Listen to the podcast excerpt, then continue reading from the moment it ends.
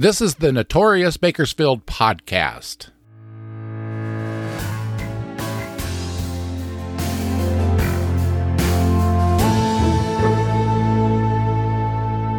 I'm Robert Peterson, the host and creator of this podcast that takes a look back at some of Bakersfield's most notorious crimes, events, and characters.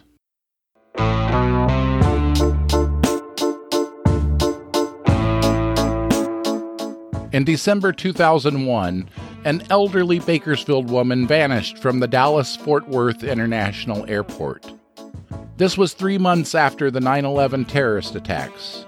I remember thinking at the time that authorities would easily find her. I assumed she was captured on video surveillance and they would figure out where she went and what happened to her. This poor lady's family was left in limbo, wondering for years.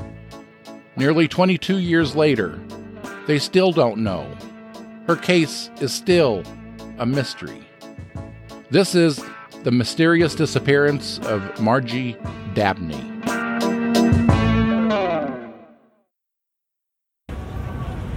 Ladies and gentlemen, very pleasant good morning. Welcome to the departure lounge of twenty-five ninety-five with service to Dallas-Fort Worth. We have a full flight today. You're limited to one carry-on bag, one personal item. Personal items are laptop computers, briefcases, small bags. On December fifth, two thousand one, Joe and Margie Dabney were traveling back home to Bakersfield after visiting family members in Indianapolis. Both Joe and Margie had health issues.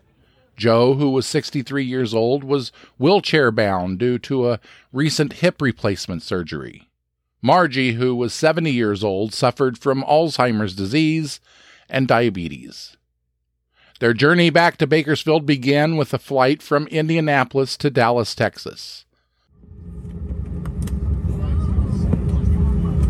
We would like to thank you for flying with us. It has certainly been our pleasure serving you. We hope we get the chance to serve you again in the near future. Thank you for flying American Airlines and welcome to Dallas-Fort Worth. Upon reaching the Dallas-Fort Worth Airport, they were supposed to switch planes and board a flight to Los Angeles. They got to Dallas at about ten a.m. To assist them, American Airlines provided an attendant, an escort. This person wasn't an airline employee, but worked for a contractor who American Airlines hired. This attendant took charge of pushing Joe's wheelchair and helped them navigate through the airport. When they landed, Joe and Margie were hungry and looked forward to getting something to eat during their layover. But before they could grab a bite, both Joe and Margie needed to use the restroom. Since Joe was in a wheelchair, the attendant needed to accompany him. This attendant told Margie that they'd meet her at the departure gate. Margie acknowledged this and seemed to understand by pointing in the direction of the gate. She walked into the women's restroom as Joe and the attendant entered the men's restroom.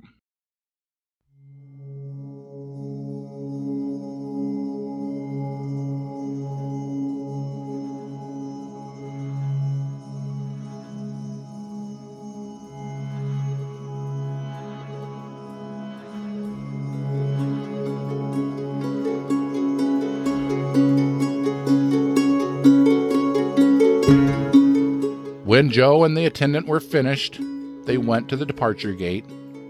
When they got there, Margie was nowhere in sight. Airline employees searched the terminal, gate by gate, for about an hour. After not finding her in that terminal, the Dallas Airport's Department of Public Safety was notified. This triggered an even larger search of the airport. Two to three hours later, a pilot reported that a black woman was wandering around on the airport apron. That would have been outside the terminal where the airplanes are. But when authorities searched the area, Margie wasn't there. For the next forty-eight hours, the entire Dallas-Fort Worth Airport was searched. The Fort Worth Police Department's helicopter and police dogs were pressed into service looking for the elderly Bakersfield woman. Every inch of the airport's eighteen thousand acres were searched without finding Margie Dabney. After two days of being missing, airport officials determined that she was no longer on the airport's property. That's when authorities earnestly began getting the word out. Press alerts went out to Dallas-Fort Worth media outlets, complete with Margie Dabney's physical description and picture. Margie was a petite woman. She was only five feet two and weighed less than one hundred pounds. She wore a bracelet with her name engraved on one side and her son's phone number on the other side. She wore glasses attached to a chain that hung around her neck. Also on that second day, Joe decided to travel home to Bakersfield, hoping somehow his wife of thirty-four years had found her way home. American Airlines flew Joe from Dallas to L A X. From there, he boarded a bus to Bakersfield. Sadly, when Joe arrived at his and Margie's central Bakersfield home, his wife wasn't there. It should be noted, Margie had a history of wandering off, but each incident was only for a short time, and she always found her way home. In the days that followed, Joe and Margie Dabney's family descended on the Dallas-Fort Worth Airport. They conducted their own independent search of the airport, posting flyers, talking to airport workers, and giving interviews to area news agencies, trying to bring publicity to Margie's disappearance. In the first week, officials fielded twenty calls from people claiming to have seen Margie at various locations throughout the Dallas-Fort Worth area. One of these callers reported seeing a lady matching Margie's description collecting cans along the interstate near the airport. Authorities were never able to verify this sighting. American Airlines put up a ten thousand dollars reward for information leading to Margie's whereabouts. Candace Price, the couple's thirty-two-year-old daughter, drove from her home in Indiana to Dallas to look for her mother. Soon after arriving in Dallas, Candace received a tip that her mother had been seen in Waco, or somebody matching her mother's description. Waco is about one hundred miles south of Dallas. Candace and her husband drove to Waco themselves to search. They posted flyers and talked to area businesses. One convenience store clerk reported to Candace that he was almost certain Margie had been in his store a few days prior. As time drug on, occasionally a sighting of Margie would be reported, but nothing came of any of these. The entire thing baffled everyone, airline and airport officials, police, and especially Margie Dabney's family and loved ones. The elderly lady simply vanished from the busiest airport in the country. At that time, one hundred sixty-five thousand people a day passed through the Dallas-Fort Worth Airport. How could this happen? If she was abducted against her will, how could that not be noticed?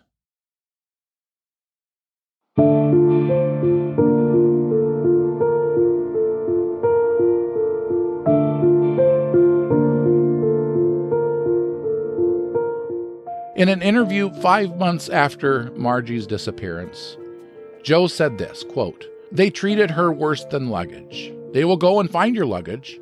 They have found my luggage before, but somehow they can't find my wife," unquote. He has a point there. During this interview, Joe expressed how he still held out hope that Margie would be found. He said he's felt incomplete without his wife of thirty-four years. He said, quote, "All I want is my wife back." Joe Dabney filed a seventy-five million dollars lawsuit against American Airlines. His attorney asserted that the air carrier was negligent in getting Margie and Joe safely off the airplane and to their connecting gate. The attorney noted five months after her disappearance that the likelihood of Margie being found alive was probably slim to none. Joe Dabney and American Airlines settled the lawsuit for an undisclosed amount in two thousand three, about a year and a half after his wife vanished. In November two thousand eight, Margie's family received a shocking update about her case. Skeletal remains found in a field near Lake Lewisville, Texas, had been identified as Margie Dabney's. In addition to D N A evidence, her bus pass, A A R P card, and an American Airlines tag were found near her remains. Lake Lewis is about fifteen miles from the airport. But the mystery deepens. The Tarrant County medical examiner determined that Margie Dabney's death was a homicide. The medical examiner concluded that skull fractures indicated Margie was struck or shot in the head. The examining doctor said the total circumstances of the case showed clear and convincing evidence that there was foul play involved. Initially, Margie's relatives were only notified that her remains were identified. This led her daughter Candace to believe that Margie most likely fell into a diabetic coma and died. But then, when it was disclosed that Margie was a victim of homicide, Candace's grief turned to anger.